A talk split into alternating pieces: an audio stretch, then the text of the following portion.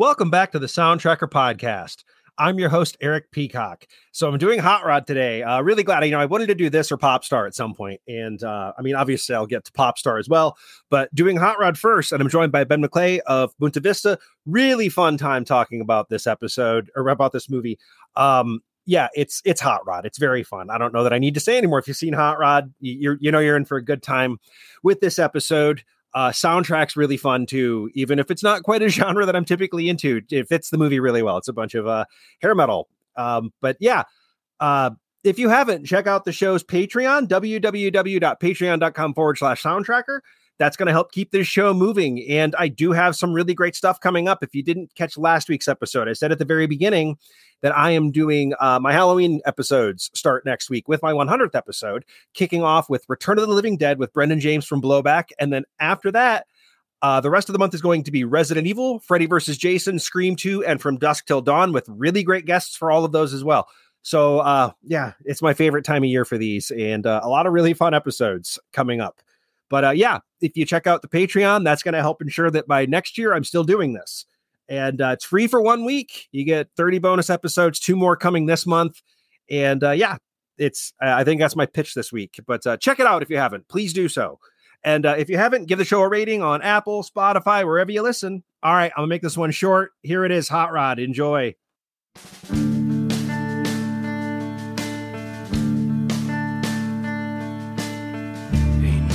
Use running, ain't nowhere to hide.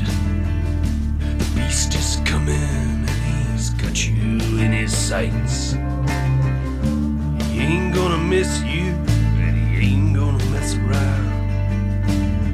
If you're a movie with original songs, the soundtrack are gonna track you down. Oh yeah! All right, everyone, welcome back. So I'm getting to a movie that I'm, I'm, so glad to be doing this one. This is like one of those ones that I really wanted to get to. Um, really, either of the movies that the Lonely Island guys have been a part of, I was like hoping somebody would ask for. So I'm doing Hot Rod today, and joining me from Boonta Vista and the Two Bit Movie Club, I'm joined by Ben McLeay. Ben, how are you? Oh, I'm very well, thank you. How are you? I am I am doing great. So uh, I don't think you even threw out another. I think it was just if I remember correctly to our initial conversation, it was just like, how about Hot Rod? Like, and no one had asked to do this yet. What what made you of all the movies out there? What made you choose Hot Rod? Um, well, I did have I had a really hard time picking a movie, largely because uh, I think I had the same experience that uh, Andrew from Boonta had as well of looking through the spreadsheet you provided and just being like, "Holy fuck! Oh, holy fuck! Oh, holy fuck!" Uh, but then every single one that I looked at, I think was like another movie. Well, another soundtrack that somebody else would have been very excited about. And I feel like this one, uh, I don't know. It's just very close to my heart in a way that I don't know if it resonates as much with other people. Oh, yeah. Because first I'd sort of looked at like the Gregg Araki movies, but, you know, like that's right. He's famous for his soundtracks, you know, like those are yeah. like a hallmark of his work. And I'm like, yeah, other people would love those. And then, yeah, immediately. So I'm just looking back at the conversation. I just went from Gregg Araki straight to Hot Rod. it was just like that. Yeah, everything right. else. I, for, I forgot that was your first. Because I was like, when you pulled that out, it was so funny because I was like, that's, you know what? This is, this is a, this is a great, I, but again, it was another one So I was like, I don't, it's funny you say that because I don't know how, I don't, I don't know that anyone's even come close to mentioning any of his movies. So like I I I was like, okay, and then to jump from that to Hot Rod was like such a funny like jump, you know what I mean? And I was like, well, it's almost the exact opposite style of soundtrack where like his movies are like for Gregg Araki, they are cool soundtracks. Like he was picking these really good like shoegaze industrial alt rock songs that made me feel incredibly badass watching them as a young man. And then the soundtrack is like the complete opposite of that in that they're songs that kind of like a dickhead would think were cool you know that like they're someone's they're like a cousin's idea of badass music.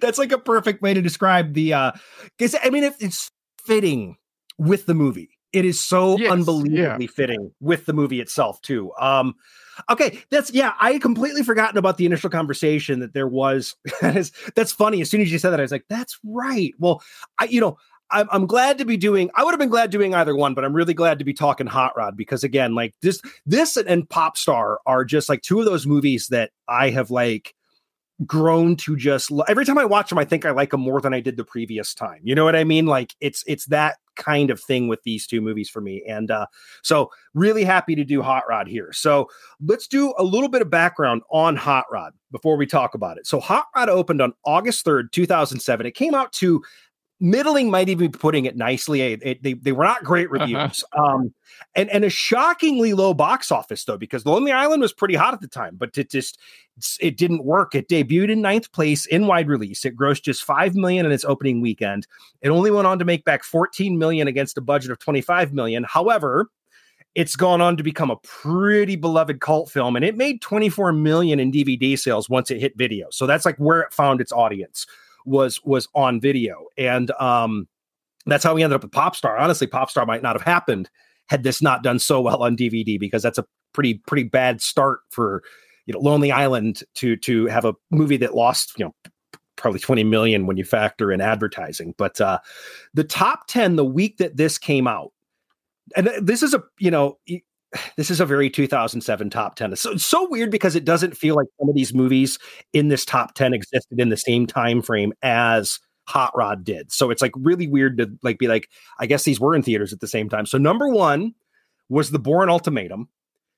Number oh. two was the yeah, I, doesn't right? Doesn't it feel like that was like if I guess to me it feels like Hot Rod was more recent than 2007. It was kind of weird to me to think about the fact that this is 16 years old when I was going over this. Like it doesn't feel that old to me. Um, yeah, that yeah, that's strange. Yeah. Uh, number two was the Simpsons movie. Number three oh. was Underdog. yeah, like this is what I mean. Like I was like, it doesn't feel like these existed in theaters at the same time. Um, it's so weird. Yep. This um, so 2007 was I was 17 at the time. That was my final year of high school. Uh, and like, yeah, this is just like a list of movies that I went to see at the cinemas as a in year 12 at school. It's real fucking weird. Odd thing to think about. I'm guessing there's probably a couple more coming up here then. Uh, number four, I now pronounce you Chuck and Larry. Number oh, five. That's one I kind of forgot about till I was doing this top 10. And I was like, oh, yeah, the Kevin James uh, Sandler movie. Uh, number five, Harry Potter and the Order of the Phoenix. Uh, yep, sure. Number, uh, number six, Hairspray. Number seven, No Reservations. Number eight, the first Transformers film, which feels like it was earlier than 2007. yeah, I definitely remember. I going to see that at the cinemas and then immediately downloading like a bad cam rip of it and watching it like 20 times afterwards. I fucking loved that movie when it came out. It was perfect for me. There was like an original Linkin Park song on the soundtrack. There was Disturbed on there. I was like, this is the coolest movie I've ever seen in my life. you see, I was at the time. So yeah, I, and again, I'm always the old one here. I was 27 about this time, so I was at the I was at that really dumb age where I was like, they ruined Transformers. You know what I mean? Like I was at that where I was like, now I wouldn't care. I'd probably just not go see it, not care. But I think I was like mad that it was coming out. Like Shia uh-huh. LaBeouf in a Transformers movie. How dare they? Uh, and at number nine, Hot Rod. Number 10, Bratz with a Z, the cartoon film, the animated. Wow. I can't believe that made it into the top 10. That's incredible. it barely got edged out by Hot Rod. um, Wild. So the movie itself, there was, and I, there were some things that I didn't know. So this movie was initially drafted by Pam Brady, who still retains the full writing credit. And initially, it was a vehicle for Saturday Night Live's Will Ferrell at the Will Ferrell at the time. It was supposed to be for yeah. Will Ferrell as the star. See, I didn't Which, know that.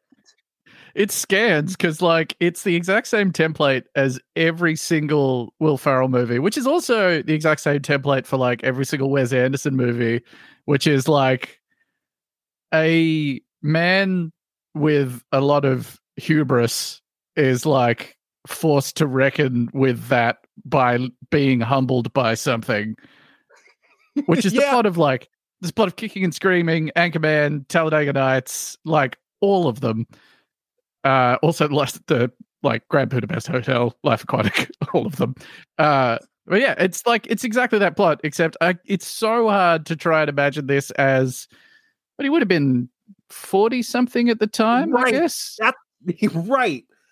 Which I mean, I guess could have made it even funnier dynamic that he's like a middle aged man doing all of this. Yeah. but you know, uh, well, and for his part, so the project never happened. Lorne Michaels convinced Paramount to let the Lonely Island, who at the time was like really getting famous for for their work on SNL, take over, and so they subsequently rewrote the film with a heavy emphasis on their brand of humor, that surreal humor that they have. But they had no prior experience with feature length films. Lorne Michael, though, had confidence in them, and he envisioned the film as a different, and this is his quote, a different generation's comedy. So the studio wanted the film to maintain the PG 13 rating, like Dodgeball. They wanted to follow that template. Dodgeball was PG 13, did well. So the script had to match their standards, which is, this is according to director Akiva Schaffer, was another way of saying just dumb it down. So this involved deleting scenes designed for Ferrell. Now, Samberg has gone on to say that the original script was so well written, like just a just a tremendously well written script, but they had to pull stuff out to please Paramount and replace it with their own. And they, you know, Samberg said he, he didn't want it to seem like he was doing a Will Ferrell impression. So the result was this balance between weird humor and what Paramount considered accessible. And Samberg was very inspired by Wet Hot American Summer, which was, according to him, designed to fuck around with what's expected from a movie. That also tracks. I could absolutely see them like Wet Hot American Summer being something. There's a part in this. I'll talk about it when we get to the notes that reminds me of a Wet Hot American Summer joke that I love so much. But like, I, I went into this last night with that in mind that they had like really taken inspiration from Wet Hot American Summer, and uh, it absolutely can see it when you're watching this. Yeah, there's definitely a um a very specific kind of I don't know if I'd call it meta humor, but like at the the time that this came out, there were a lot of things where just half the joke is kind of pointing out the artifice of a movie.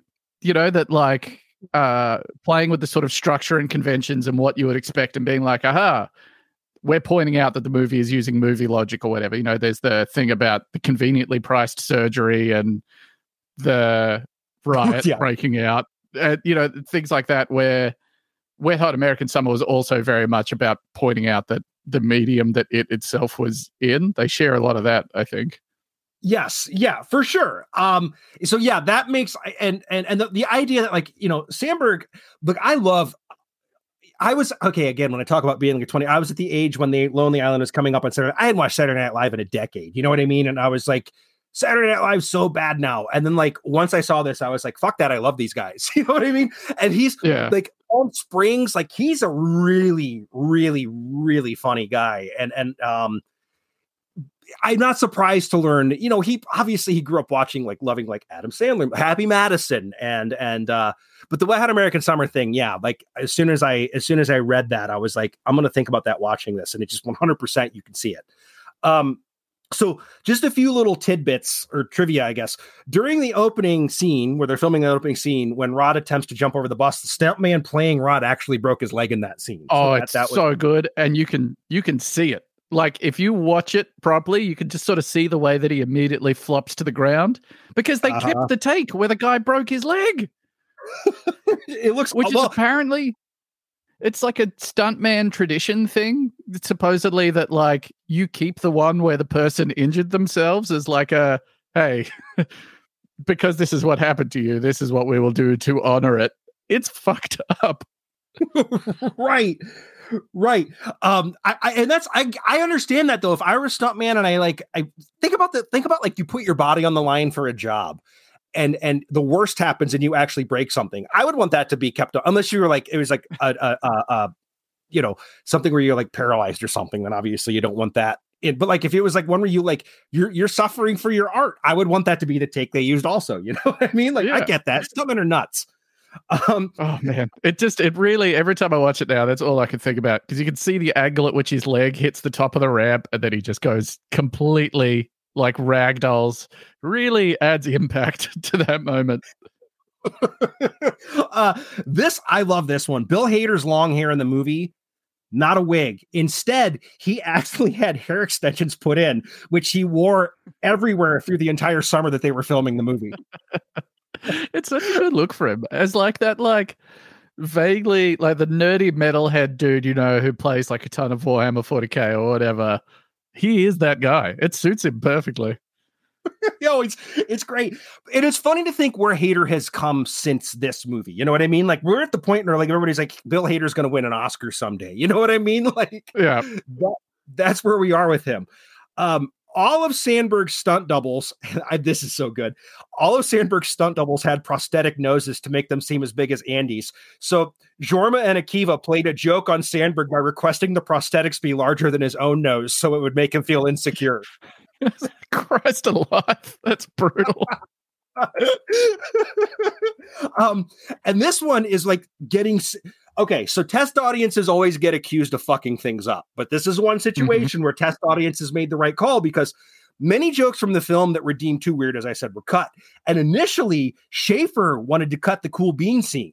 But uh, Samberg and Jorma went back and re-edited it themselves. So Schaffer put it back in for one final test screening, and it ended up being the audience's favorite scene. So that's how we ended up with that in the movie. But he was apparently fighting hard to get that taken out of the movie. And Thank you, test audiences. You preserved something Right. completely inexplicable and beautiful.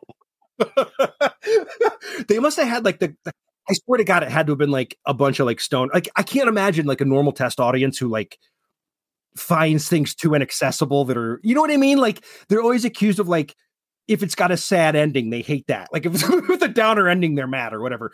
Like this had to have been like the coolest test audience ever because, like you said, it's not. It's such an inaccessible, weird joke that Yeah. it's hard to imagine a test audience being like, "That's my favorite part in the whole movie." um.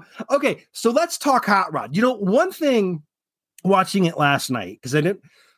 Again, I don't. When you put on a movie like this, half the time it's just like I want to laugh. So like I had I had to kind of put on my like I'm going to think critically about this cap. One of the things that I love about this movie, and it's like you see it particularly in the opening, but there's increasing there's scenes throughout the movie. As funny as it is, and as weird as things are, it feels so much like small town bored kids dicking off in this Yeah. movie. You know, I mean? like it really nails that feeling, and it does it a lot. Like like him guessing the jelly bean flavors with his buddies. Like that is shit that like small town bored kids do. Take away the like jumping buses and stuff. Like Yeah. Or or or Rico with the, the fireworks. I found some But fireworks. the fireworks is so perfect, especially oh, his line delivery on that, where the emphasis is kind of all wrong on like every single word when he's asking. Like it's just the most matter of fact thing in the world. I, I really, this movie feels like it's trying, or not, maybe not even trying, but like it is exactly targeted at like outer suburbia millennials, I guess, in that the movie sort of exists in this kind of timeless period where like all the interior decorations kind of from like the 70s or 80s all the clothes are kind of from the 70s or 80s the music's kind of from the 70s or 80s the technology is kind of from the 90s and the 2000s but like it's just look it feels like it's kind of just inhabiting the memories of someone who now would be you know 35 to 45 and then yeah that real feeling of just like well what do you do when you're like in a small town or you're you're not really near anywhere? You just ride around on your bike and you do dumb shit. You think about wrestling and you listen to hair metal and like it captures the flavor of all of that in such a beautiful way. Yeah, like it really does for all the goofy, surreal, whatever you want to call it, humor. Like it, it because I mean, look, my buddies, I have, Uh, we have done that shit where we found like old fireworks, like when we were younger, like we, you know, find like something from the Fourth of July that was hauled over and be like, and you know, think we're doing like the most rebellious thing in the world, like you want to go light these bottle rockets or whatever, you know what I mean? And mm-hmm, like, yeah sometimes they sometimes they'd be waterlogged or yeah so it really and then but then of course like i said then we get the eagle flying overhead and that the the really hilarious even though someone broke their leg crash and then it just immediately cues the music you know what i mean so like then it Yeah. automatically kind of pulls you away from that and lets you know like okay we're about to see some really goofy shit here um yeah and, and Samberg is so good at playing the type of character he plays in this. Like that scene where he's telling kids about the pool stunt. You know, he kind of does this like he does it in Popstar and in Palm Springs where he's like he's sort of smarmy, but like a childlike way. Like he's like a huge 12 year old. You know what I mean? Like he's got this like um childlike quality to every character that he plays. But because if he just if you pulled that out, then he would just be like that smarmy. Smarmy's not the right word, but you get what I'm saying. Like he has like Yeah. a um a definite sort of like character that he's really good at playing. And is going to uh, sound very wanky, but like it's vulnerability. He's, he's doing a child's bravado. You know, like it's it's Yeah. the absolute confidence of like a ten year old lying about owning a Ferrari, but their parents say they're not allowed to show you the Ferrari. You know, like where that is they know you know that they're full of shit, but they're still trying the act on. right. You nailed exact. That is how I was. That's what I was kind of trying to. That's why I was like, smarmy's not the right word, but yes, it's like, like yeah, like my dad can tear a phone book in half. Bullshit. You know what I mean? Like, Yeah. like that kind of thing that he's or my yeah, like my dad works for Nintendo or something. Like that Yeah, kind of. He's hundred percent that kid, and like we all knew that kid who would just like lie constantly, try and seem very confident about all this stuff they didn't know anything about or whatever. But there's also there's that visible uncertainty there. You know, the the reason people lie to sound more interesting is because of insecurity, and that's very visible in the character. yeah, he's not a confident guy. Like that's again, this movie never gets too serious. And uh, like, I mean, that's like putting it lightly. There are moments where it like tries to give, you know, like his whole thing with his real dad and wanting to make his dad proud, and like the fact that they point out that like. Despite everything with him and Frank, like he's his real father and he loves him. That's as close as this movie gets to being sweet. But like, Yeah, but like you know that's that's a part of his character is that he's like a not a confident guy and this is kind of why he does this shit that he does because he's like a uh, uh i don't know how old he's supposed to be on this movie i never really gathered how old i don't think did they ever say his age in this i don't think they do so i don't know if they're supposed to be like i'm assuming out of high school but probably like not quite 20 you know what i mean like 19 or something Yeah. would be my they're yeah. supposed to I'd, be I'd say early to mid twenties. I reckon would be my guess. And that might be yeah that might be it too but uh well that, and that's another thing. So when i the first time i saw this movie I, I i didn't see it till it came out on video. And like you know my brother and a few of my friends were like dude it's so funny you've got to watch it. I had no idea what it was about right? I mean i remember the commercials and i thought it was like he's a wannabe Evel Knievel or whatever. I had no idea. So like when it when he suits up for a fight and he's talking about fighting. and then you like it was so funny when it was going. We learn that it's his stepdad whose respect he has to earn, and that's when the plot really ventures off into weird territory. That was the moment where I was like, okay, I am gonna love this. And then when I found out it was Ian McShane, like it is unreal that they got Ian Insane. McShane to. So, yeah, I mean, like Sissy Spacek and Ian McShane as the parents is just like crazy good casting for these like essentially bit parts, and I like that. I love the fighting the stepdad to earn his respect, and especially if you go into it blind and he's just sort of suiting up, he's putting on the pads, he does the little war chant beforehand, uh, and you're like, okay, that makes sense because this is like rod logic that he would need to fight his dad to earn his respect. But knowing that the dad is also in on that, like they have both agreed to this. Yeah, yeah, it's a thing they do. It's their relationship is fighting one another. um, yeah. Yeah. he's just as insane as Rod. Like he immediately stands. He's he's do when you meet his stepdad, he's laying on the floor doing bench press and immediately stands and starts throwing him around. Like it is so Oh. fucking funny. It's so perfect listening to that, like Ennio Morricone, uh, gringo like me, like Yeah, doing yes. exercises with a medicine ball. And, and well, and the thing about Ian McShane too. I, look, my favorite, I, honestly, like when I think of Ian McShane, Ian McShane will always be like the one of the funniest people in the world to me because. Do you remember when he was on Game of Thrones and he said something that happened and people got mad and his reply, his apology was, "I'm sorry, I ruined your tits and dragon show." Like he is, God, he's good. he's so good. So like the he doesn't take himself super seriously, so it's not really that weird that he's on here. But at the time, I just knew him from Deadwood. You know what I mean? I Yeah. like, it is crazy they got him on here. Well, and I also like that up until that fight, you don't know if his mustache is supposed to be real because he's had it on the entire time. Like you don't know. I, I think it it's it's very funny that like because he never takes it off. You you don't know if it's there's movies that do jokes based around the fact that like a prosthetic piece looks so fake. They don't. Yeah, it's meant not a- to it's be- unspoken joke. Yeah. Yeah, and then and then he tells him that he can't grow a mustache. And what does he say? I've got a disorder. Yeah. Uh, oh, this is the okay. I couldn't remember exactly what the joke was, but here's the joke where I was like, "This reminds me of Wet Hot American Summer." When he meets Denise and she's walking away, and he says, "You look pretty," and she says, "What'd you say?" And he says, "I said you look shitty." that's the the I want you inside me scene from Hot American Summer. Like I love Yeah. jokes like that where somebody says something when someone's walking away and then covers up by saying something completely different. It's so perfect. The delivery on it, where it's just that little like uh, the little pause before he does it, and then how like vehemently he says it as well. Oh, it's so good. I love this movie so much. also, apparently, this is a weird bit of like not very interesting trivia, but in that scene specifically, it was raining outside and they had to digitally remove the rain from the shot, which seems like a crazy amount of work. To what reward? I don't know. right, right. Who cares if it's rain? Well, I I see, and I I I, didn't know that going in. I wonder if it was like continuity thing where they had to get rid of it because like Oh, the scenes that were yeah. filmed around it. Um, that's the only thing I can assume because why the hell would they care? Like it doesn't make sense because that Yeah. probably cost a lot more money than they needed to spend on it. You know. yeah. But Hater, well, you know, like I said, then we learn that his, his stepdad died. Like I said, they or his real dad died. We get some motivation for Rod's weirdness, but it, like I said, it never plays it too seriously. Like he's Mm. it, closest it gets is him being sad, and then when when Kevin comes in and he's what is he? He screams at him to get out of the room or something like that. It's it's it's Yeah. you know. It, it pulls the rug out when it looks like it's going to maybe get melodramatic. Um, I love Hader. Hader's, he doesn't have a lot of lines in this. He's kind of the quiet one of the group, but there are so many when he's trying to kick uh what's his name, Richardson out of the pool, and he's just deep sighing into that megaphone. Just Yeah, really perfect um like physical comedy there. Just his posture, the way he stands just holding the megaphone is just wonderful. He's doing a lot by not doing very much.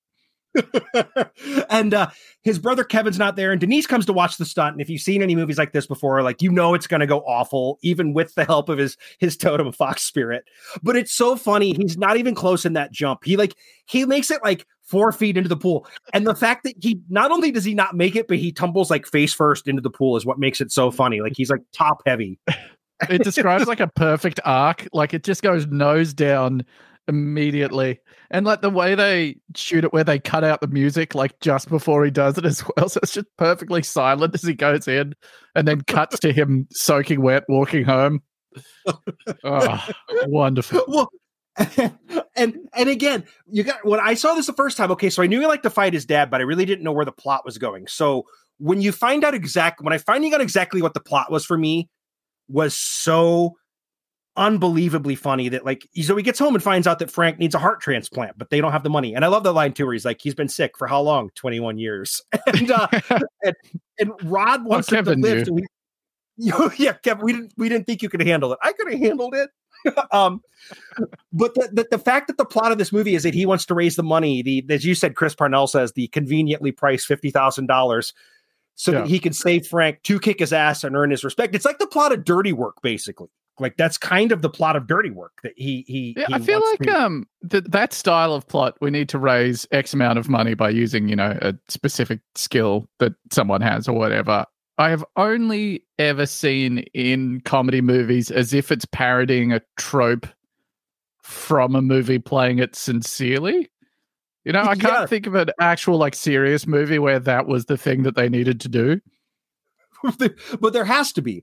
The, the, I, it always makes me think of Three Stooges had like four episodes like that where they had to like raise money to save an orphanage kind of thing. Like that was like an old Uh-huh, yeah. Like, running gag in Three Stooges episodes.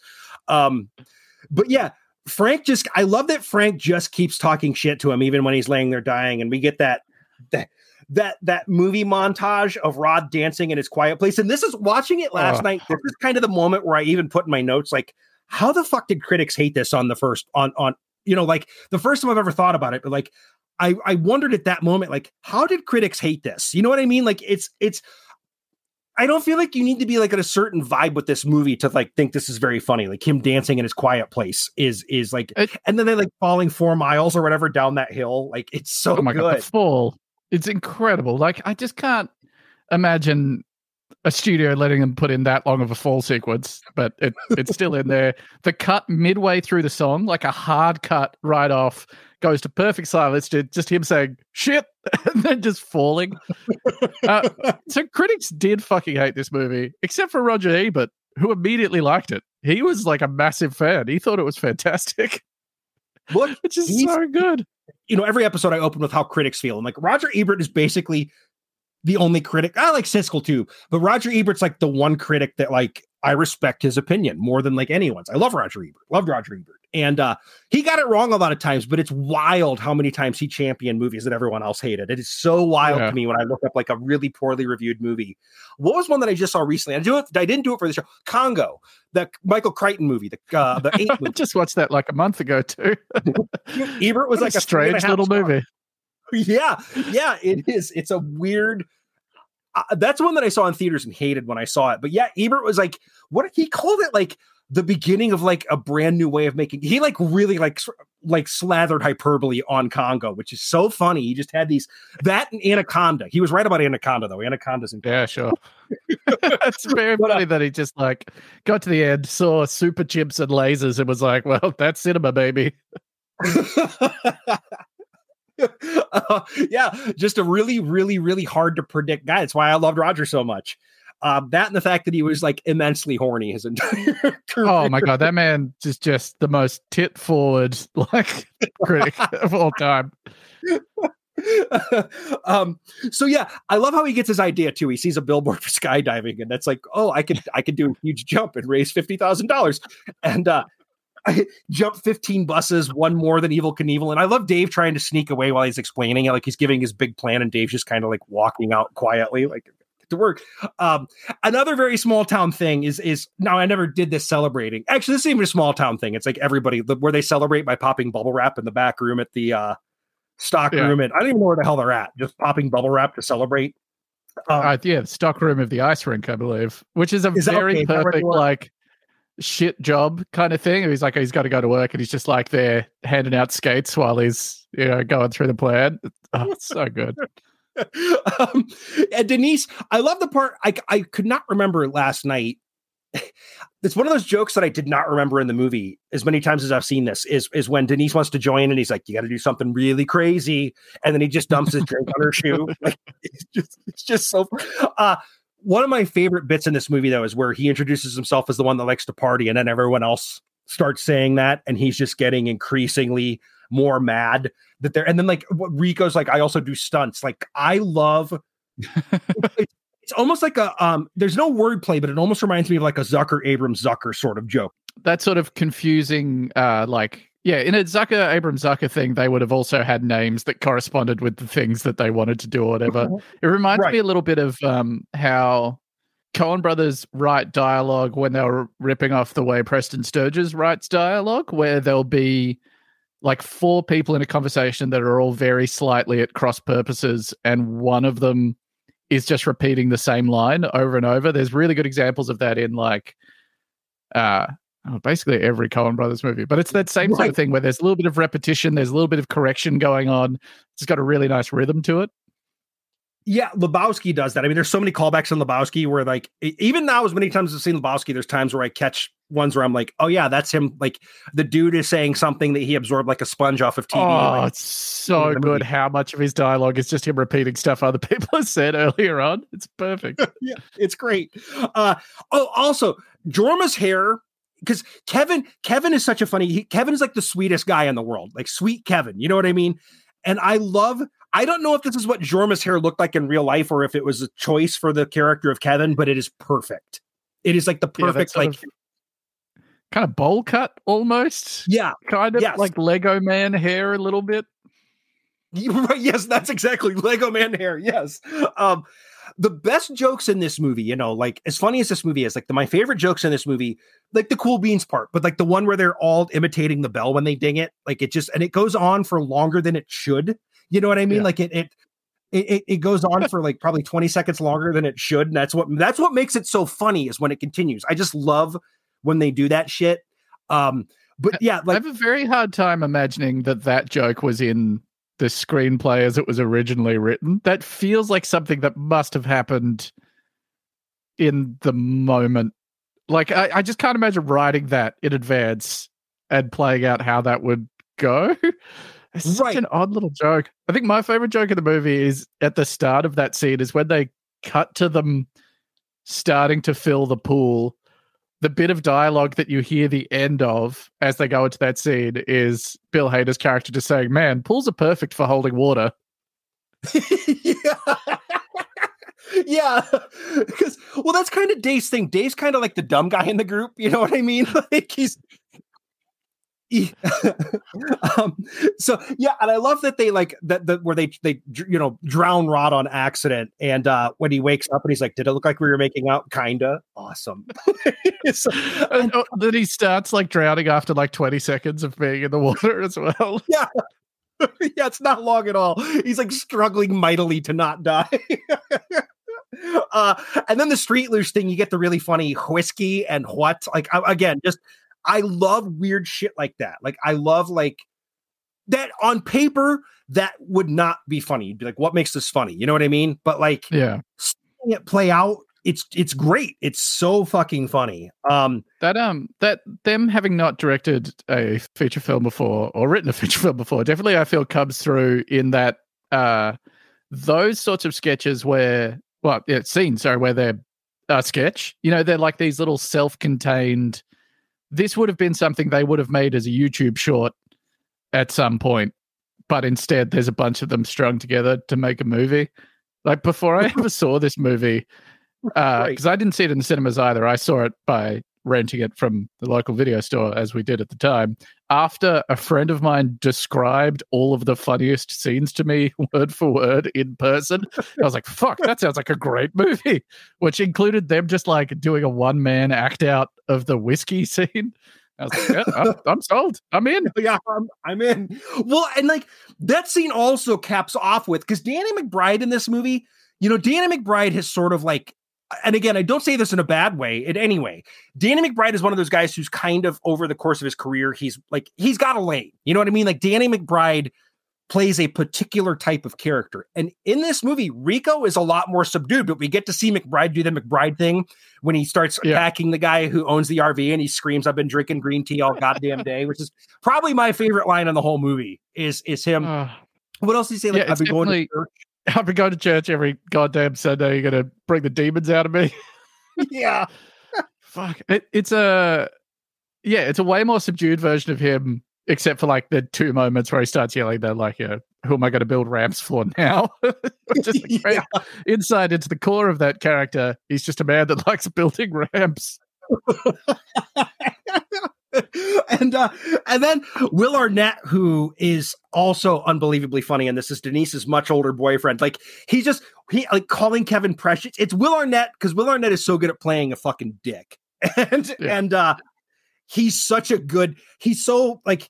And, and he's just and you know and then you find out that he's really successful and his uh, uh, Rod's advice to her is that you guys should break up but like Will Arnett is again they kind of everyone plays to their particular strengths in this movie um except for we just talked about McBride kind of only getting a few chances to do his McBride thing but like Will Arnett is like the fact that his friend is named Sullivan which is such like a good name for a dickhead friend like you know what I mean like Yeah. I owe you a shot to the nuts.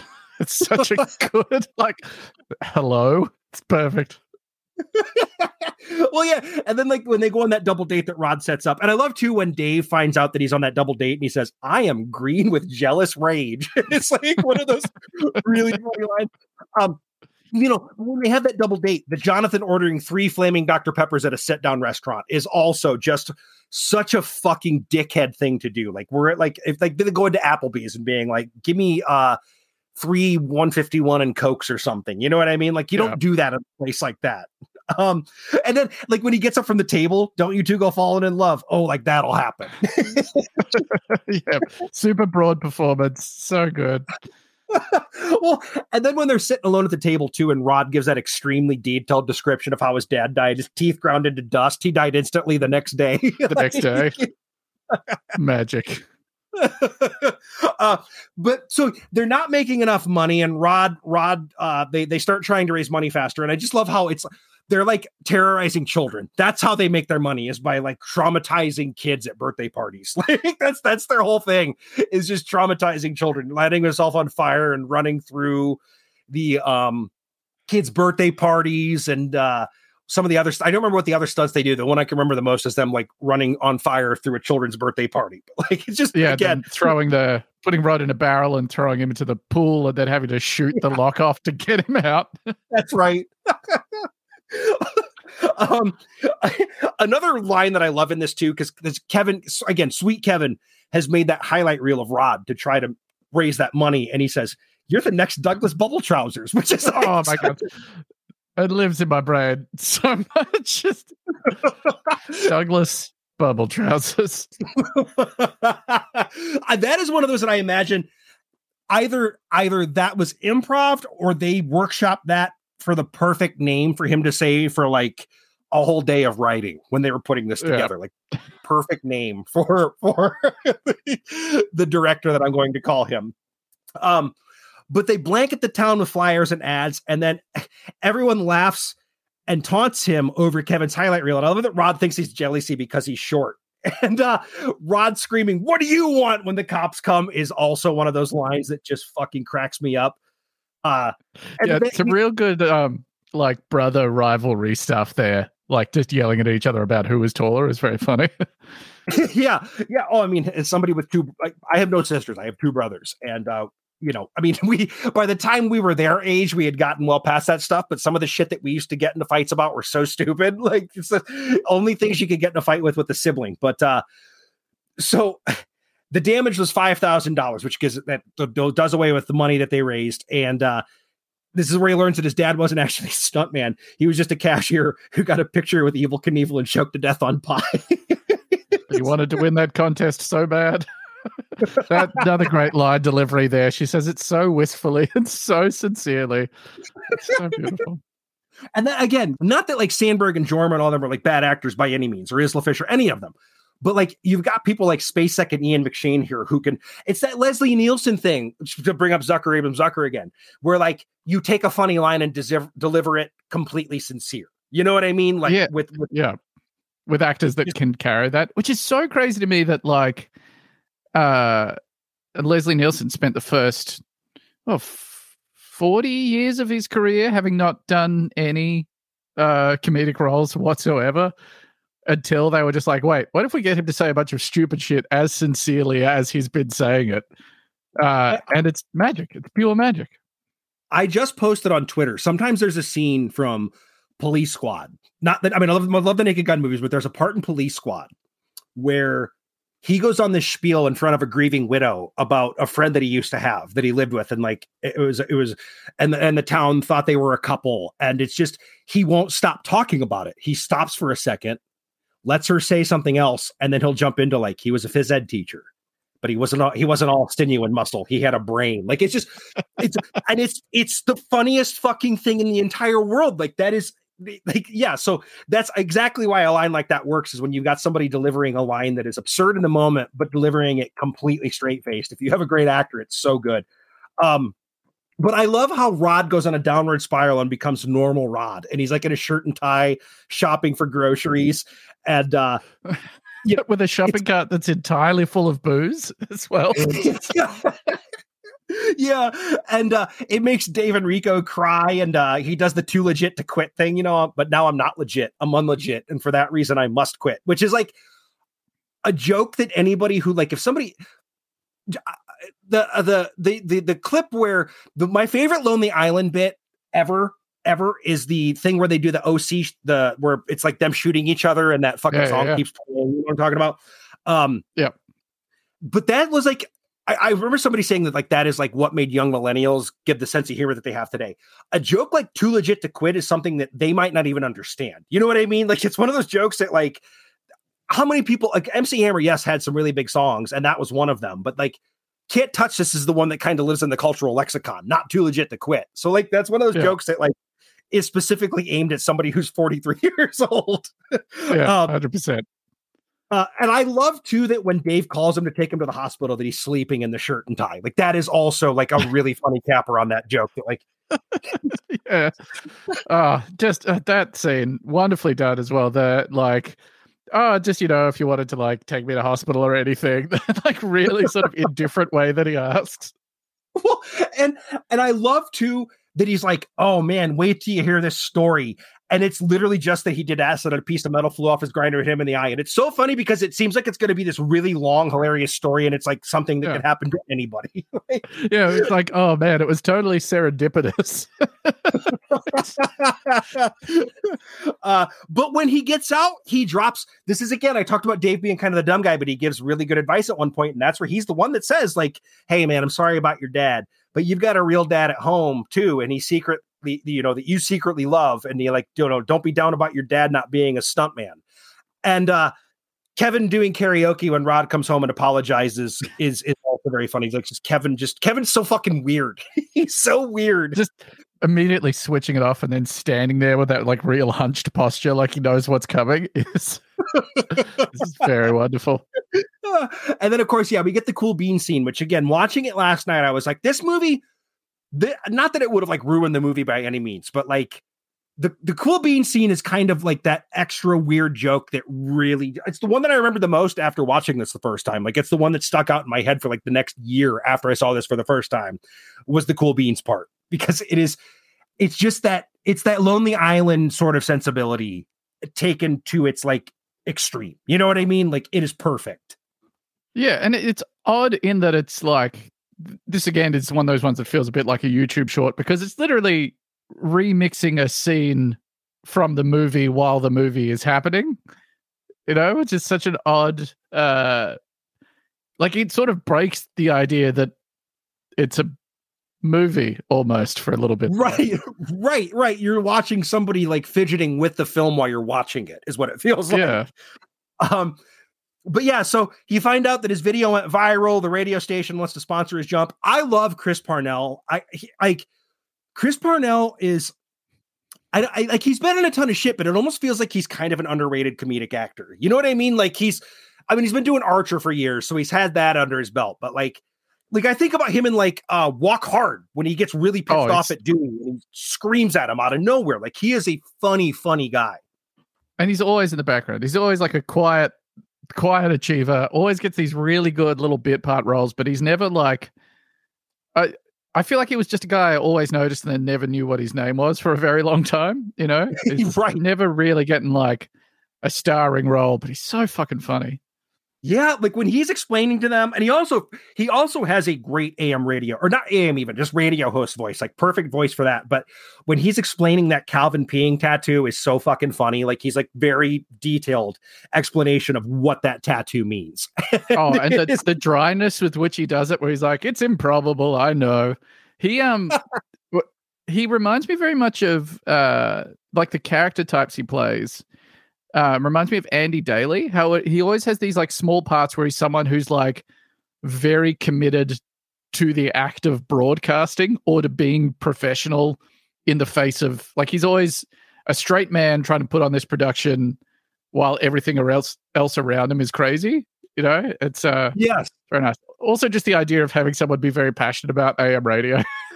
yeah, well, like and that and that you know that he's because I, I you almost because at the time that they start this, there's like 25 minutes left in the movie, and I was thinking that they were going to have like Chris Parnell was going to play a much the first time I saw it, much different type of character because I didn't realize they were going to stretch it out to the big jump. I kind of thought that because as soon as he says I spent my last fifteen thousand dollars on this, I was like, somehow Chris Parnell's going to lose everything, and then he's going to be like, yeah, they're uh, going to ruin it. Yeah, yeah. Um, but yeah, so and I love too when when he calls Jonathan when he calls Jonathan to to give Denise that message, and he's like, "Did you really write that down, or are you just waving your arm around in the air?" is is uh, such a fun that he knows that's what the, he's doing. The music cue that finishes that scene is like it's taken from like a you know bad hallmark movie or something where it's like that really ominous sting while he just stares into nothing it's just a yes. little note perfect piece of editing. It's so good. Yeah. and, it, and again, Will Arnett has a really good. They they would do that a couple. I mean, they did that sort of same sort of face with him in Arrested Development, where he'd be like, you could tell he's plotting something, you know, and it'd hang on him making that same sort of face that he was doing. So, um, but Frank's taken a bad turn, and he tells Rod the reason he was so hard on him is because he's got to be the man when he's gone, and uh, Still talking shit to him though. Uh, so there's the part where Rod's doing Tai Chi and that old man's helping. That has to be a reference to Roadhouse because there's that part in Roadhouse where Dalton is doing Tai Chi and the old man that he's renting from is just kind of watching him in awe. And yeah, like that's yeah. kind of how that starts off. I don't, I, I, have no way to prove that, but that's what I thought last night watching this. I was like, this feels like they're referencing Roadhouse in this particular. Yeah, it definitely scene. feels like it. It shares some DNA there for sure. it's fuck Roadhouse. Yeah. movie. oh, it's I mean, it's one of my absolute favorites. Um, but everyone's singing "You're the Voice." Again, this is another one of those. This uh, when you talk about how it felt like it could have been one of the YouTube shorts. That whole scene where they're all walking, singing "You're the Voice," and then that riot breaks out is what the hell was that? Was that because of us? Like Enrico's Oh. carrying me saying how ugly it all was. But also the TV just appears in his hands. Like at the start of the scene is he's I don't think he's visibly carrying it. That he's like, yeah, all you can do is hope that you're safe. Well, so as an Australian watching that movie, having You're the Voice come in felt fucking crazy. Like that Yeah. song has so much unbelievable cultural power within Australia that to see it pop up in like uh, a you know an offbeat American comedy felt nuts. Very Well, strange moment. It's a strange pull too because uh, we'll talk about it when we talk about the song during the soundtrack but like that was not a big hit in the us like i don't know that i was familiar with that song until this movie. You know what i mean? And i like I, I look i i was like an mtv kid. Like i do every song that came out when i was five years old. Um and i i don't think i had any recollection of that song before i saw this movie. So like really funny pull on their part too. Even like as big as it is in australia and it was huge in like the uk and stuff too but like um yeah, it's it's just a really funny pull that they pulled that one out for that particular scene. Uh, yeah. but Jonathan also just to point out what an absolute piece of shit he is when he gleefully runs that raccoon over. And again, he's like, I got to tell Sullivan about this. He ain't gonna believe it.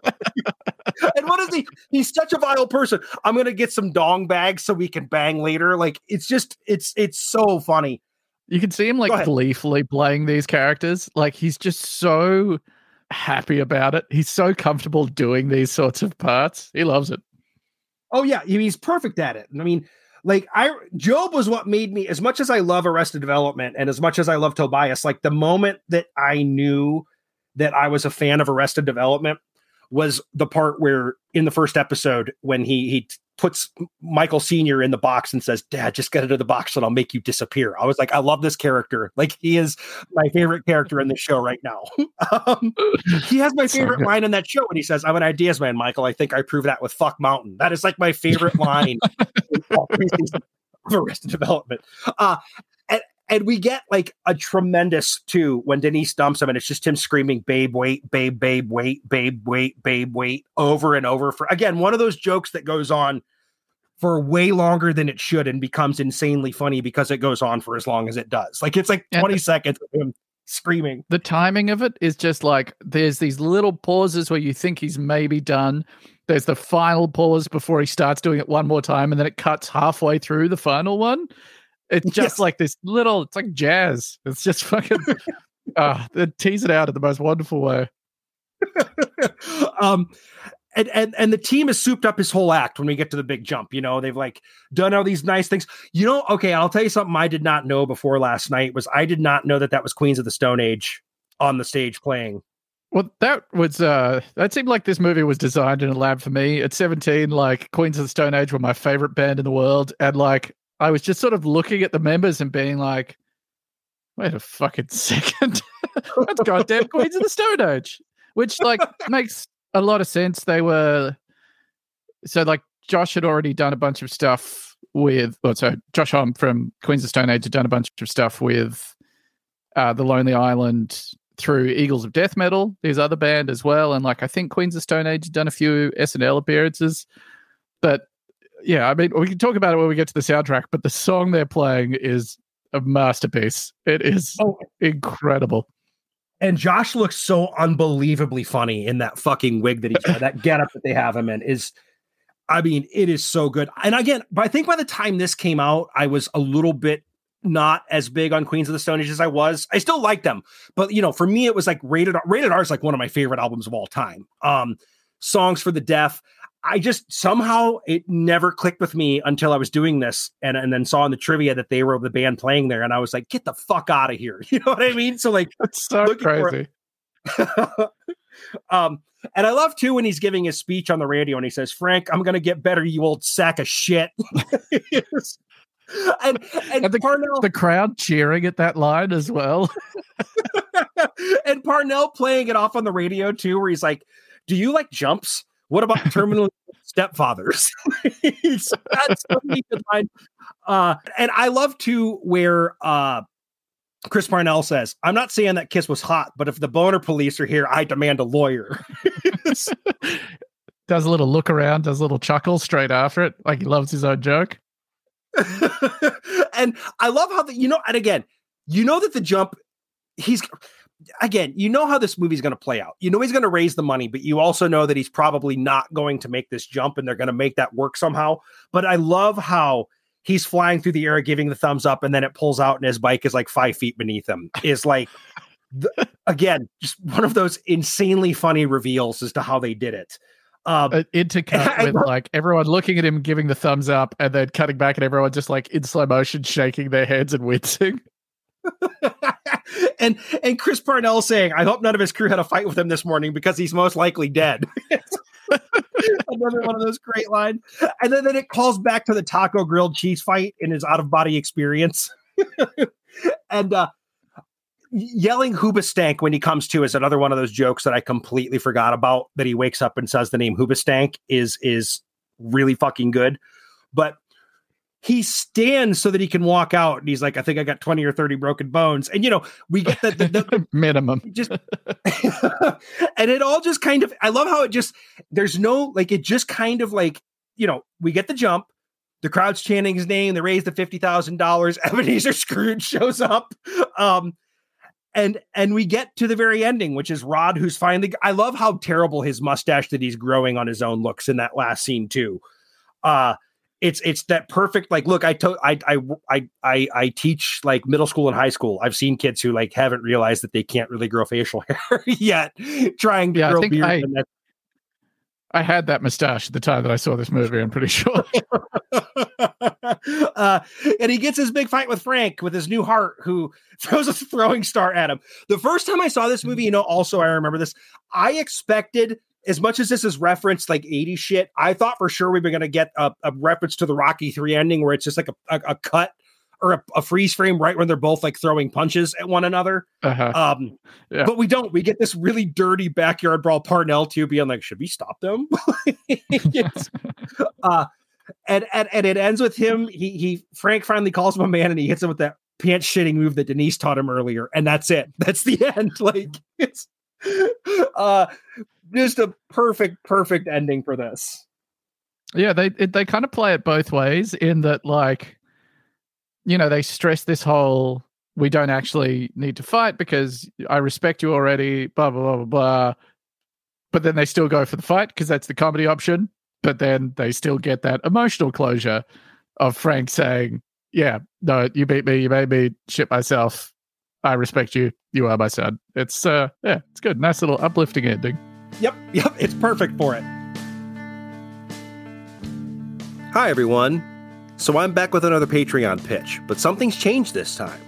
So I've been saying since the start of the Patreon that this is basically what's going to help keep this show going. And for people who might be sitting on the fence, I have something exciting. Patreon picked me as part of a test group to try free trials. So if you're someone who's been debating whether or not to get signed up, go to www.patreon.com forward slash soundtracker where you'll find my $3 tier, my $6 tier, and my $8 tier. The $3 tier comes with a 14 day free trial, and the 6 and $8 tiers come with a 30 day free trial. There's no commitment, and if you don't like it at the end of the month, you can cancel. But in that time, you can check out the bonus episodes and get a feel for it and see what you think. And if it's something you enjoy, hey, welcome aboard. But give it a shot www.patreon.com forward slash soundtracker. I'm not sure how long I'm going to be able to offer this. But as of now, it is something that I can offer. And it's exciting, and I'm hoping that this gets more people to check out these bonus episodes because there's some truly great stuff in there, and more to come.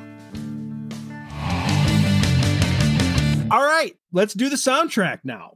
So the soundtrack was composed by ex Yes guitarist Trevor Rabin, who also appears on here doing a few score tracks. It was released on July 31st, 2007, and the top 10 the week that this soundtrack came out. This soundtrack didn't chart, and like you're not going to be surprised why when you like what's on the soundtrack, and then when you see what was like currently dominating the charts. Number one, Common's Finding Forever. Number two, Korn's Untitled. Number three, now that's what I call Music 25. And again, like I do in these the charts, I look at what was on them at the time. So this is what we called music in 2007. And honestly, I don't do this to make fun of them. There's one song on two songs on here that I like. Uh, Fergie's Glamorous, Fall Out Boy's, Thanks for the Memories, Justin Timberlake's Summer Love, and Daughtry's Home. I like the middle two, Fall Out Boy and uh, Timberlake. But this, Sure. you know, I just like to see what we were looking at at the time. um, number four, I don't know if I was going to get made fun of for saying I like Fall Out Boy, but Oh no, I'm, I'm willing to let that fly. uh, I've admitted it on here before. Uh, number four, the Hairspray soundtrack. Number five, the Hannah Montana 2 soundtrack. Number six, Sean Kingston's self titled album. Number seven, Kidz Bop 12. Number eight, T.I. T.I. versus T.I.P.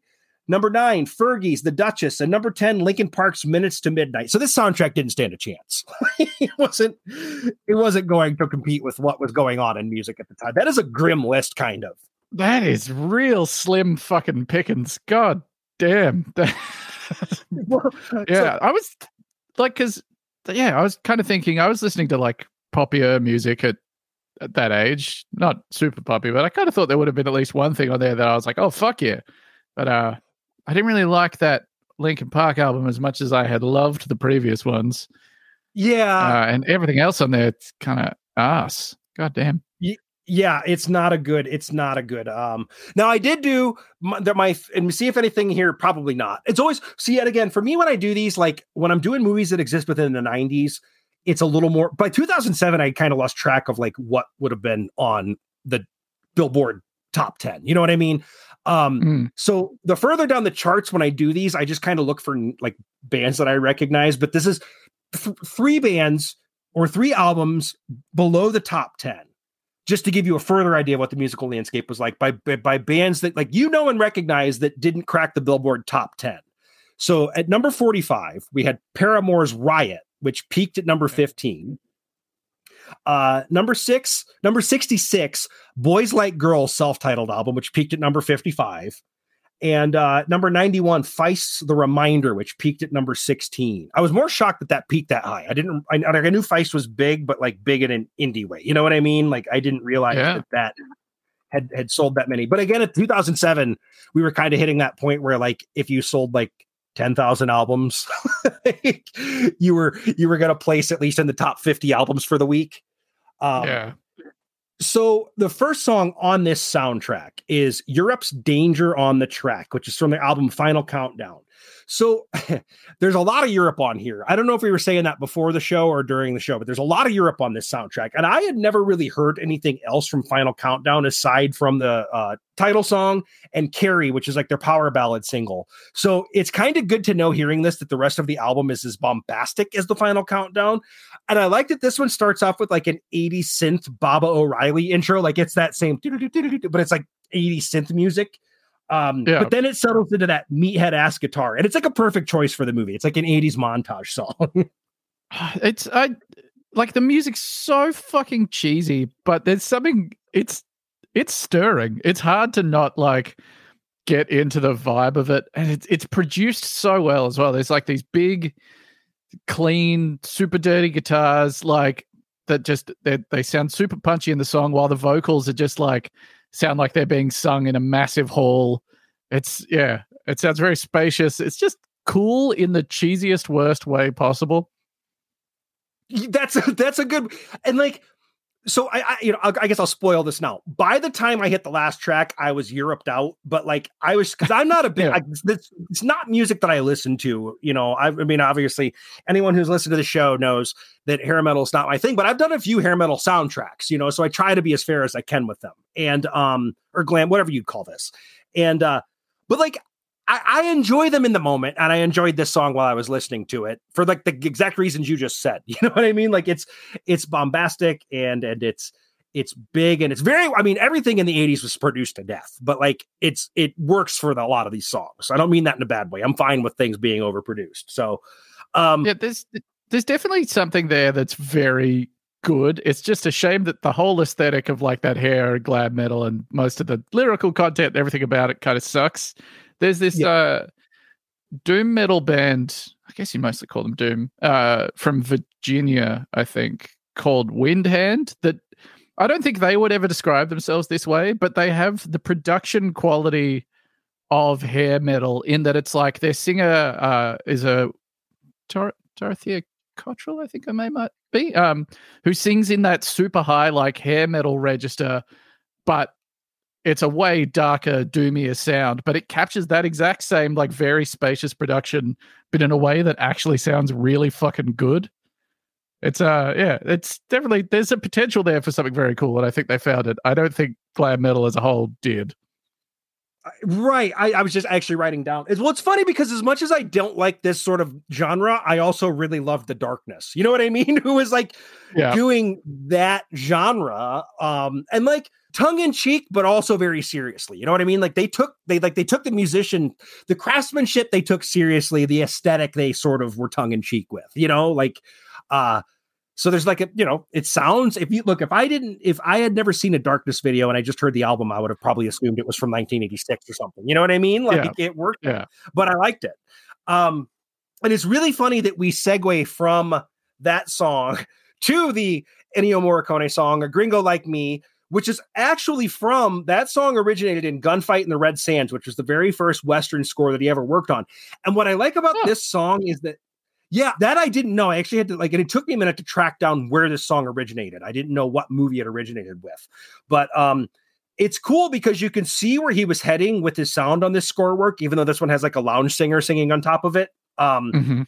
and and like the instrumentation is super catchy too. That do do do. It's it's it's a it's just a pretty funny choice to include on this soundtrack with a couple of the other songs that didn't make the cut that appear in the movie. That they picked this one. It's really funny choice.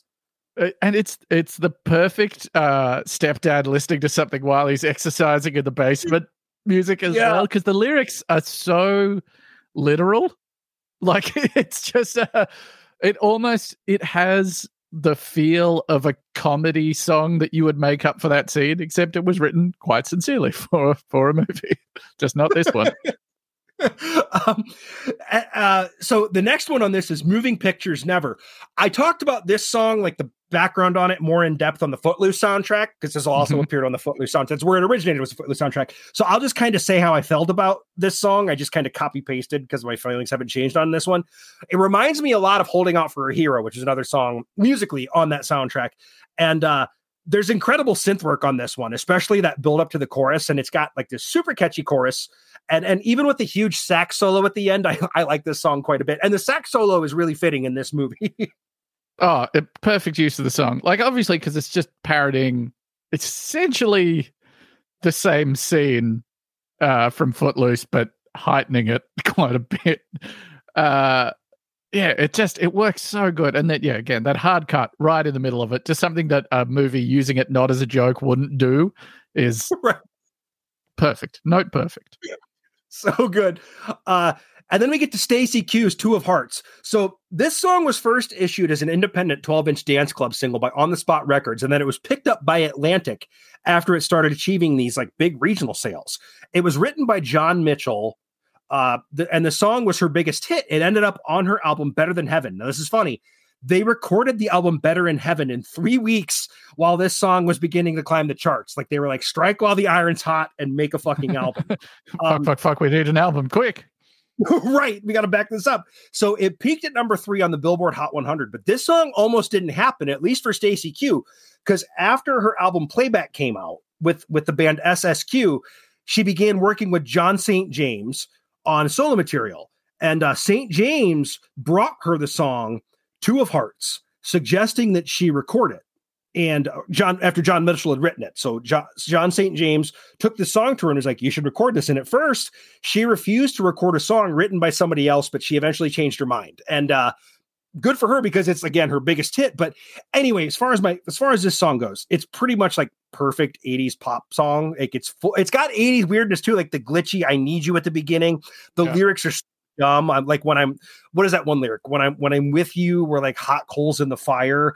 But the chorus is insanely good, and her little lines after two of hearts on the chorus are like like where she like sings are used to such great effect. Like it's it is. It's one of those like perfect 80s pop songs. And and again, perfect in the movie. Yeah, well, yeah, it's catchy as fuck, and I think it's used in the movie right as the background for when they're just like dancing next to the van in the that Yes. parking lot, which Yes. is again a wonderful bit of characterization. Yeah, it's it's well and like because there's a lot of um there's a lot of uh like weird dancing like richardson the whole thing with richardson. And i love that they put that song on here which is like it's just like his thing is that he dances. And that what i didn't talk about the part where kevin's editing that video and kevin and richardson keeps getting closer to the camera and he like turns to look to see if he's in the room with them is also one of the really funny little bits. Um uh so the next song is Europe's Cherokee, which is also from Final Countdown. This was a minor hit. It reached number 72 on the charts. The video was filmed a half a mile from where Fistful of Dollars was filmed. And when they were filming a scene in the video where horses run through the valley, someone on set accidentally set some brush on fire near the set. And the entire video crew, including the band members, had to stop what they were doing and fight the fire by quickly digging a trench around the fire to stop it from spreading. Um, Oh my god!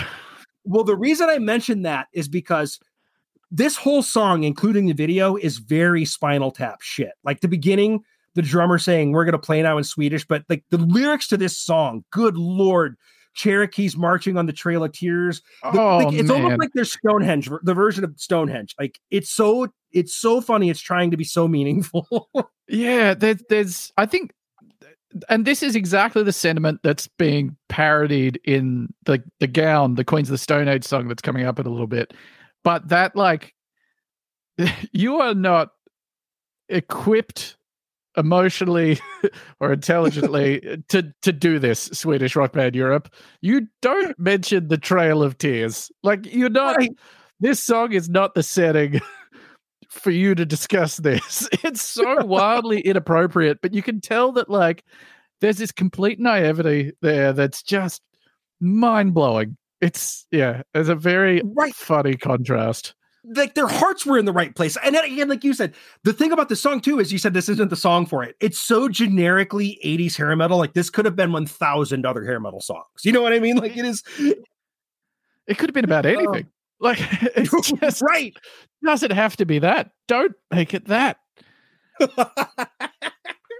um, so up next, we've got the Nutley Brass with Skulls, a Misfits cover from their album Fiend Club Lounge, which is an entire album of Misfits lounge covers. The Misfits themselves, not Danzig.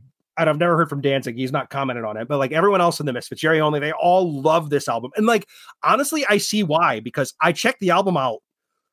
I've been listening to this album actually, and it's awesome. Um, the, the questions that I always ask with the cover song is it different enough to justify its existence? Yeah, God, yes, it's different. Different enough than the original. Did they fuck it up? No, not at all. Like I said, it's awesome. It sounds like something you hear in Star Trek. Like it's all spacey and huge. Like I genuinely love this song. Yeah, I'm I'm very intrigued as to why they picked it because like you don't watch the the piece of music where it's most audible where there's no other dialogue or anything is just the intro of this song which is very spacey sounding synth that's playing while he's doing the jump and just before he- fucks the jump up. You're not going, "Oh, this is this is Danzig." Like right. it, it it's just a you know it seems like an incidental piece of music but yeah it's a really odd choice but it works perfectly in the the way that it's used and, and you know part of me wonders if maybe there was like some sort of weird um um uh licensing stuff with like the actual song skulls so they were just like fuck it we'll use we'll use this version instead you know what i mean like yeah you, you know the misfits very famously have like feuded for their entire career. Um no there's honestly that album is really good though like they're they're because a lot of it is more loungy but like half of the songs have this sort of spacey quality to it. Like i really like it. It's it's like uh it's been on my in my spotify rotation for for the last few days in between listens to this soundtrack. Um so at number seven, we've got Trevor Rabin with Street Luge. And this is again, like there's not much to say about this one. It's the little score track he's doing when he's doing the Street Luge scene, obviously. And and what I will say about all of Trevor's songs basically is that Trevor understood the assignment. Like this has a very 80s movie feel to it. yeah yeah it's perfect and uh, like obviously that that was trevor rabin's whole background for making film scores is he was making these sincerely and now he gets to make the same thing again but you know in a sort of more obviously parodied nature Yeah. Yes. Um, so at number eight, we've got John Farnham's You're the Voice from the album Whispering Jack. So You're the Voice was, as you said, it's huge. It was one of the biggest hits of 1986 in Australia. It topped the Kent Music Reports chart for seven weeks. Uh, the ARIA Music Awards, it won Single of the Year. It charted it. Now, in the US, it only peaked at number 82, but it performed really well in Europe. It, it, it also re entered the Australian singles chart more than 25 years after its original release, thanks to an appearance in a 2012 Ford TV commercial to advertise the company's sync voice control system. And uh, yeah, you remember? so this is to me the best pull on the entire, entire soundtrack. Just a perfect song for the movie. Uh, the way it's used is somehow even better than you could have imagined. But this is like one of those huge power ballads and not a glam one. And I'm a sucker for these, like Kyrie by Mr. Mister or something like that. Like I love this shit. Um, I I just I've listened to this so many times this week. It's it is an immensely powerful song where I have no idea what the fuck it's about. Like it's a call to something and it's very stirring in doing that, but I couldn't really say what or why. It's just it yeah, it's crazy the amount of emotional sway it has. It's almost like an act of magic. But if you put this thing on at like a bar or a pub after like 9:30, you'll have just anyone over the age of 30 in tears singing along to this. For whatever reason, this is like if Australia actually liked its national anthem, this would be it. And apparently, it, it, they used it because they had an Australian crew member who suggested it when they said they were looking for something super inspiring for that scene. Uh, oh, which is quite cool. And just being like, "Hey, what about this?" And then being like, "Oh, fuck yeah, this is the one." But like the, I, I and it's so good to edit to as well because the moment the violence starts escalating, they go to the bagpipe section of the song.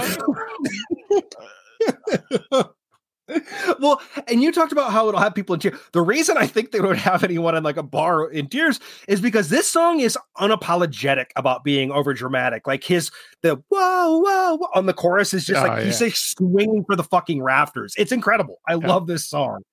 That's um, one of the the top five all time woes in a song, I think. Yeah, it's fantastic. Uh, which leads us to the next song, Gowns Head Honcho, which is the one that's actually Queens of the Stone Age. And this one is so funny to me because Josh Homme is the right age to have most certainly gone through a hair metal phase. Um, mm-hmm. But what's more is that he wrote like an unbelievably pitch perfect fake glam song. It's so dead on, it's insane.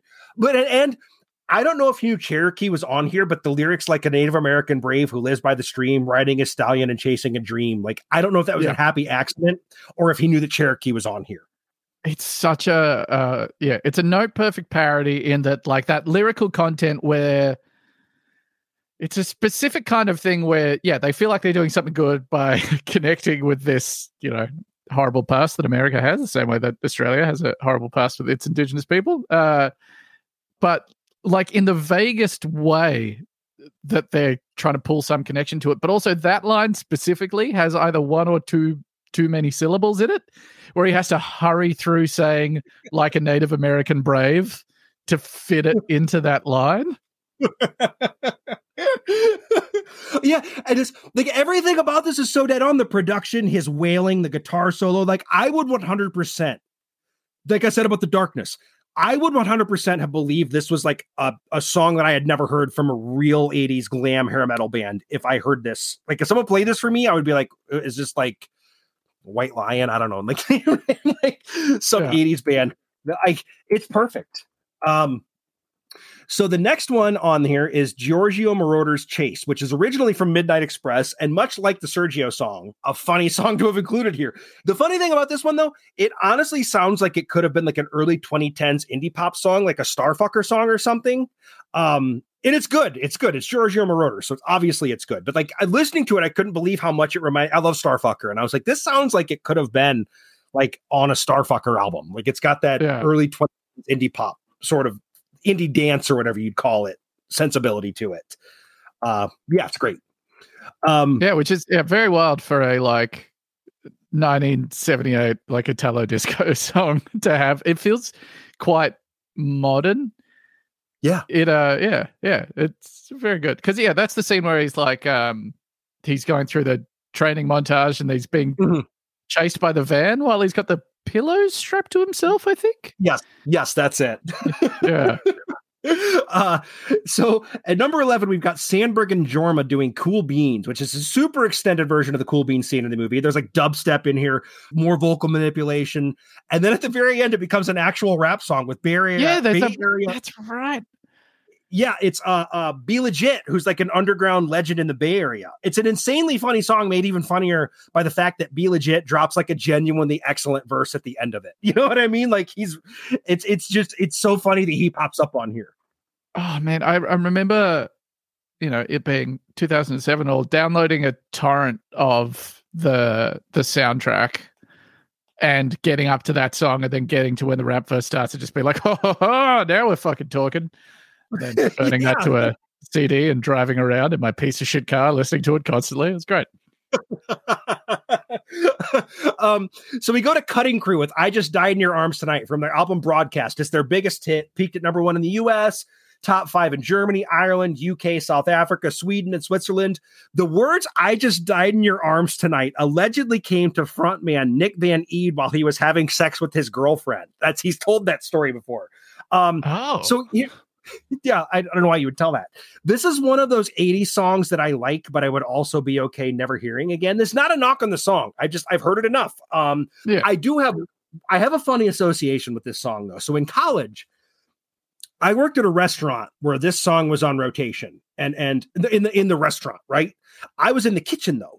So we listened to whatever the fuck we wanted in the kitchen. It's Wild West back there, and uh, we had like a rap mix CD back when people made those things. And there was a there was a Master P song playing, and someone in the front of the house accidentally cranked the radio on in the kitchen trying to dick with something.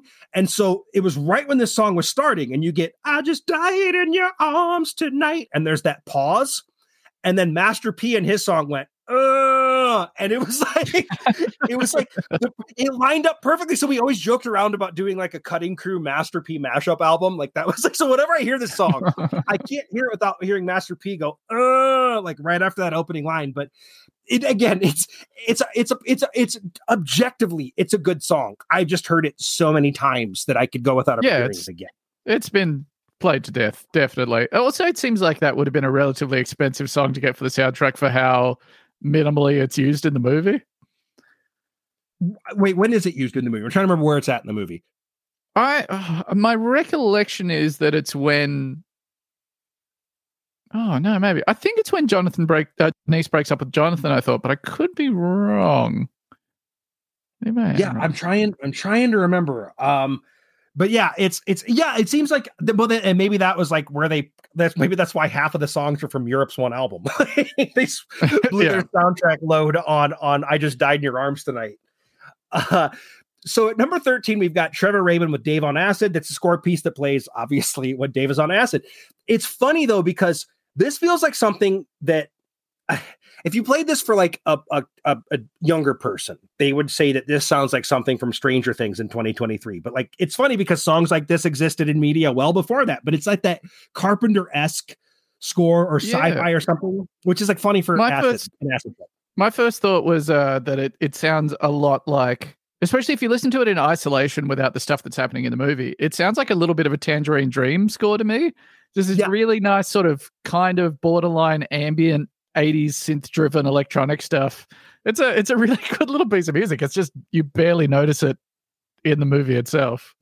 when it's only like what this one's like two minutes maybe like he's only got one Yeah. all of his scores are like well the, the couple that are on here are all like sort of short you know what i mean um so up next we got another europe song rock the night also from final countdown but this one actually first appeared on a soundtrack for a swedish film called on the loose and that version is much less slickly produced and way more metal but the 1986 release which is the version we're talking about it's on the soundtrack was another top 10 hit for them in france germany holland spain belgium ireland and switzerland peaked at number 12 in the UK and number 30 in the US.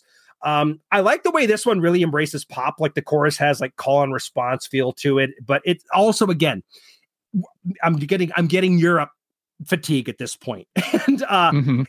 this kind of sounds like any other hair metal song to my ears, but like poppier, which gives Yeah, an all, all of all of them start to blend together at this point. Like there's uh the vocal cadence on Rock the Night and Danger on the track is very very similar in the uh the verses and stuff. Like it's it's all starting to sound much for muchness at this point. that's my problem. I think with glam metal and hair metal is that so much of it does suffer from sounding like I, I, it's. And again, there are look, there are hair metal songs I, I actually mentioned White Lion earlier, and it's funny because this summer I was like listening to their song "Wait" a lot, like that popped on the radio one day, and I was like, "Man, this is a pretty fucking good '80s metal song."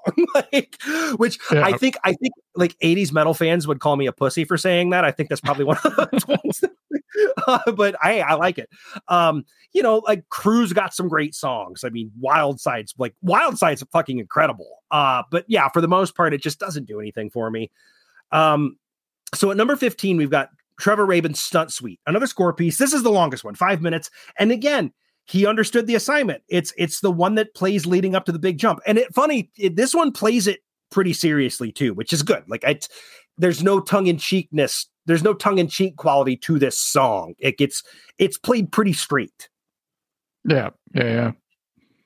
Um, so at number 16 we've got europe with time has come also from final countdown. Now by this point i was i was completely europed out. This one didn't leave a single impression on me. Like again not to beat a drum here but this could have been a thousand other it's, it's a it's a power ballad and not a particularly good one. I couldn't even find joy in lines like there's are some funny lines now that i'm reading them on the page but like listening to it i couldn't find joy in lines like eagle on wing so strong long for the hunter he won't be long. Like it's it's it's so bad um, the funny thing is, as I'm reading them, I couldn't even tell you what the song sounded like right now. And I just listened to the soundtrack for the show again like three hours ago just to make sure I was fresh on it. Uh, yeah, I, I, I can't remember this one at all. I, yeah. Just completely Europe out. um, so at number 17, we close with Brooklyn Bounce, the real bass, which is from the album Second Attack. This is a song Richardson dances to, if I'm remember correctly. Like this is whenever he yes, pops yeah. up dancing. Yeah. Uh, so Brooklyn Bounce is actually one of many pseudonyms used by German producers Matthias Menck, who goes by Double M, and Dennis Bond, who goes by Bonebreaker, which is a much harder name than Double M. Um, they've produced music under the names Mental Madness Production, uh, Beatbox featuring Rael. This is one of those. This is one of those not my thing, but I also don't mind this songs. Like it's sort of standard club music to me, which is kind of good or bad depending on your tolerance for this stuff. But like yeah, this is like I'm not. Am I going to put on this song at any point after we talk about this pod this this soundtrack for the podcast? No, zero chance. But like, it's fine. Yeah, it, it definitely uh, it reminds me a lot of like that late '90s era of dance music that was sort of like faithless style stuff. Uh, which yeah, I never really got into all that much, but now I feel vaguely nostalgic for and I think that might be where the part where I said it's not my thing, but I also don't mind this came from is that there is definitely a nostalgia thing when you hear songs like this. They don't exist anymore. Um, yeah. I mean, there's still club music, but it's, I guess I should have said standard 90s club music is what I should have said. Uh, but okay, that's the soundtrack. Let's do a quick wrap up here. So, songs in the movie, not on the soundtrack. Europe has a couple of more songs in the movie. They have Loose, Ninja, Love Chaser, and Heart of Stone. Um, you've got Herbie Hancock's Rockit and Roz Got Me Going. Is the soundtrack on Spotify? It's missing Cool Beans and the Trevor Rabin tracks, and for some reason, none of the, the playlists that are on there include Gringo Like Me or Brooklyn Bounce, but both of those songs are on Spotify. They're just not included in the, the playlists for whoever put the playlists together. All right, Ben, here we go. The movie. Would you rate this an essential? Would you say stream it or would you say skip it?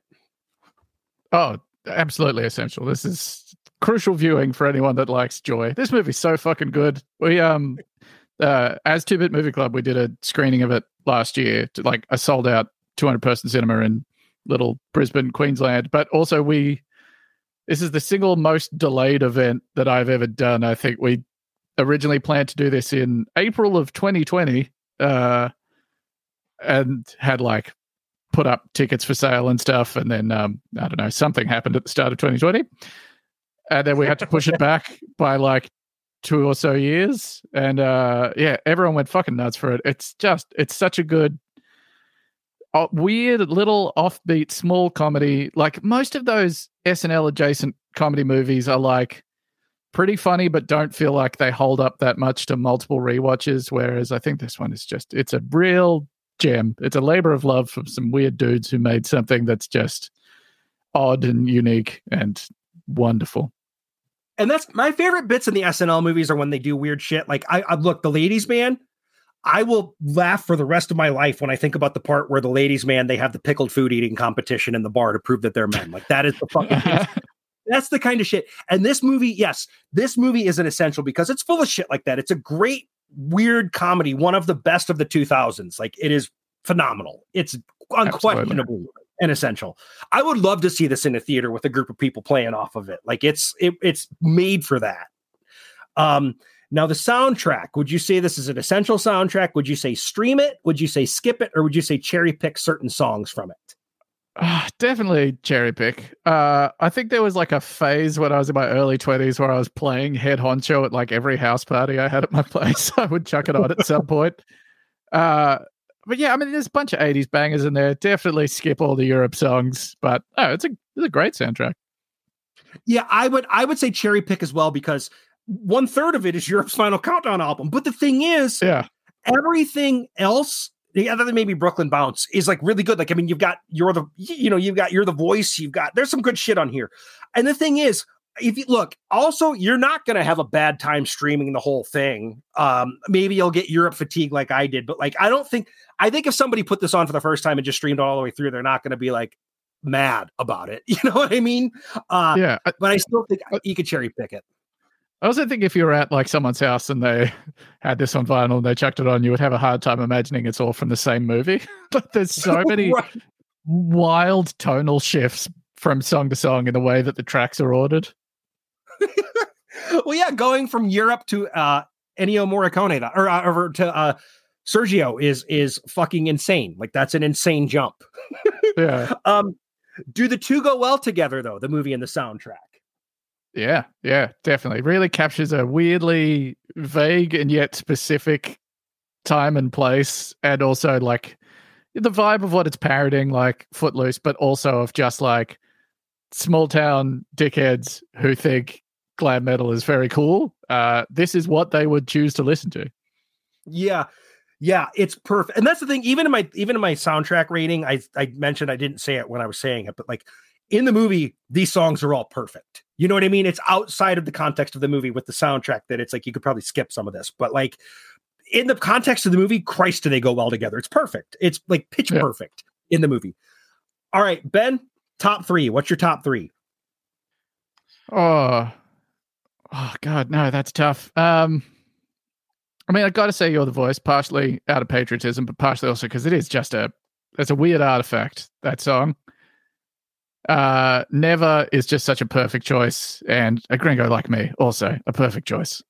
That's that's the thing. This was a tough one for me pulling all of the Europe songs out of here to do my top three because, like you, could, so my top three. Number one was John Farnham's "You're the Voice." Number two, Stacey Q's "Two of Hearts," and number three is the Nutley Brass's "Skulls." So, yeah, um, Farnham's "You're the Voice" is unquestionably the best song on here. So, yeah, further, it's the hero further, song of the movie for sure yes, even though it's not used in that context. it's so funny. It's like it would be like it's used in like a very comedic way. Um, yeah. So further watching, further listening, just a few suggestions based off of this. Popstar, obviously, Foot Fist Way, MacGruber. Uh, are three movies that I think you could double feature along with this and probably have a really good time and feel tonally similar. And then as far as further listening, the Nutley Brasses Fiend Club Lounge is great. B-Legit, though, since B-Legit appears on that one song. B-Legit's Trying to Get a Buck and Hemp Museum are excellent 90s rap albums. And those are my suggestions if you like this as, for, as far as things to check out along with it or listen to off of the soundtrack if you want to branch off a little bit. So uh, those are my suggestions. Um, okay.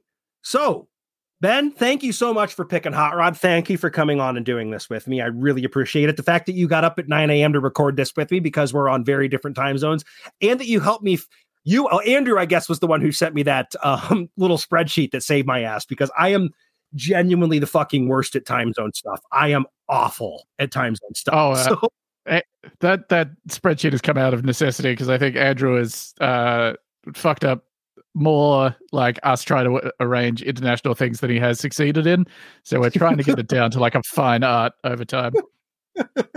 well, it's your turn. So one thing I didn't mention up front too, I should have is is it Borf? Is that how do you say how do you say yeah. the film festival?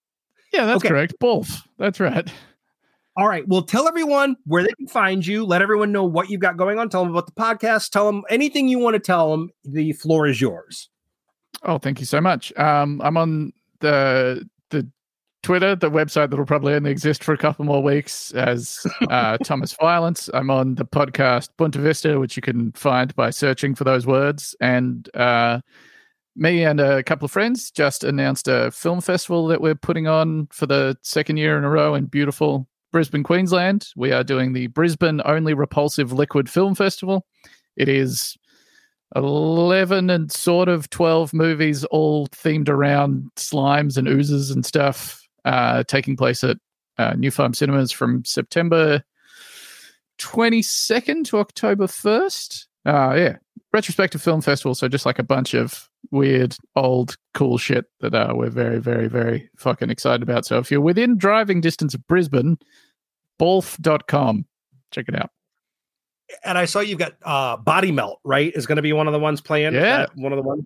Yeah, we've got um the director Philip Brophy is coming up to do a director's Q and A before we screen it as well, which I'm very excited about. That's I love Body Melt. That is a that is a fucking fun gross ass movie.